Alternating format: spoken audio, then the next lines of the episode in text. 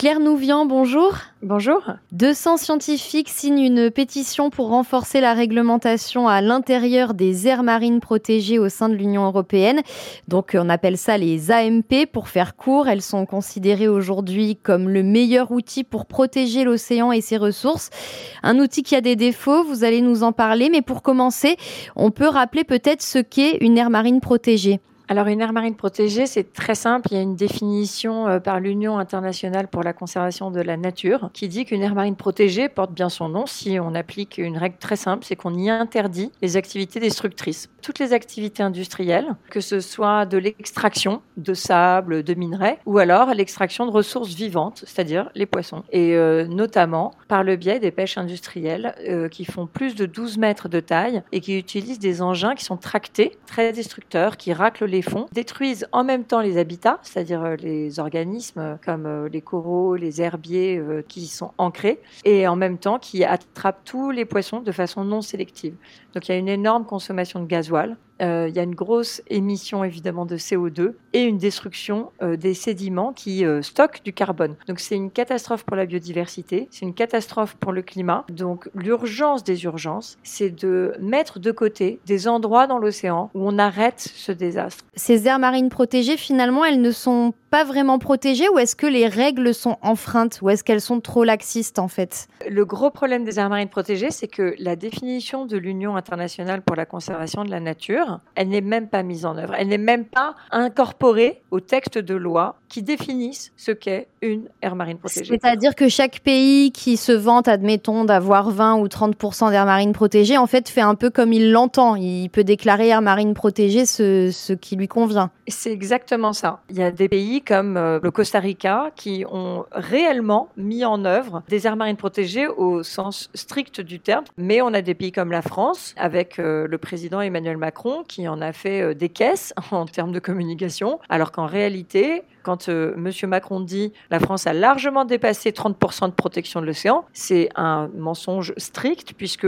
on est à moins de 0,1% de protection sur notre façade euh, entre la Méditerranée et la Manche, l'Atlantique. On est en dessous de tout. Finalement, derrière, c'est le lobby de la pêche qui insiste pour pouvoir continuer à pêcher dans ces aires marines protégées. Il y a deux statuts d'aires marines protégées. Il y a des aires marines protégées où il n'y a pas d'activité industrielle, mais on peut faire de la petite pêche artisanale. Et ensuite, il y a des réserves marines de protection stricte. En anglais, on dit no take. Mhm. On n'y prend rien. C'est évidemment là qu'on va avoir les bénéfices écologiques et climatiques les plus spectaculaires. Une zone fortement, strictement protégée a en moyenne 670% de plus de biomasse qu'une zone adjacente qui n'est pas protégée. Mm. Vous voyez, donc les bénéfices, ils sont très rapides. En quelques années, la biomasse explose, les écosystèmes se reconstituent. Les pêcheurs deviennent les premiers partisans et défenseurs de la zone, mm-hmm. tellement ils ont compris que pour eux, c'était une espèce de vivier qui finissait par déborder et qui leur permettait de retrouver des prises abondantes. Mais les politiciens, et notamment la France, a vraiment une histoire de complicité et même d'entrisme totalement incestueux avec les lobbies industriels qui dictent exactement la position de la France. C'est vraiment urgent que cela cesse. La France et notre président Emmanuel Macron, le champion du greenwashing, s'est fait passer pour euh, un premier de classe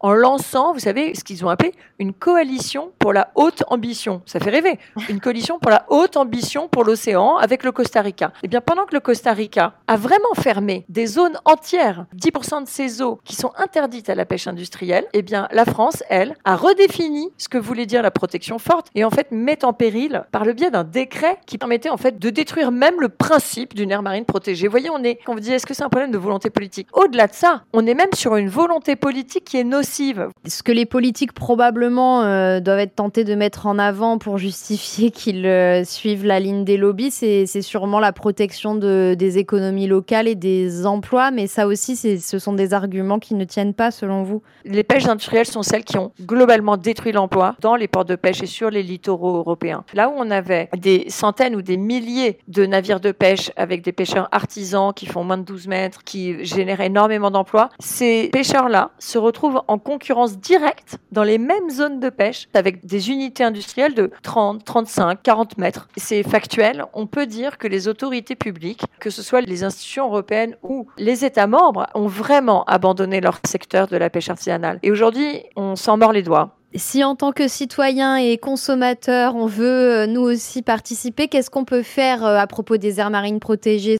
Nous, on a mis en ligne en effet une pétition qui est destinée à Emmanuel Macron parce que rien ne va dans la position française. Individuellement, on prône chez Bloom, si vous voulez vraiment aider la planète et l'océan, c'est réduire la consommation de protéines animales, ça c'est certain, et du coup choisir de la qualité. Et la qualité, c'est choisir de la pêche artisanale, locale, qui au moins alimente un maillage économique euh, local et bénéfique. Donc des métiers qui sont des métiers de pêche sélectifs. Les engins doivent être inscrits sur les étals des poissonniers. C'est une information accessible, oui.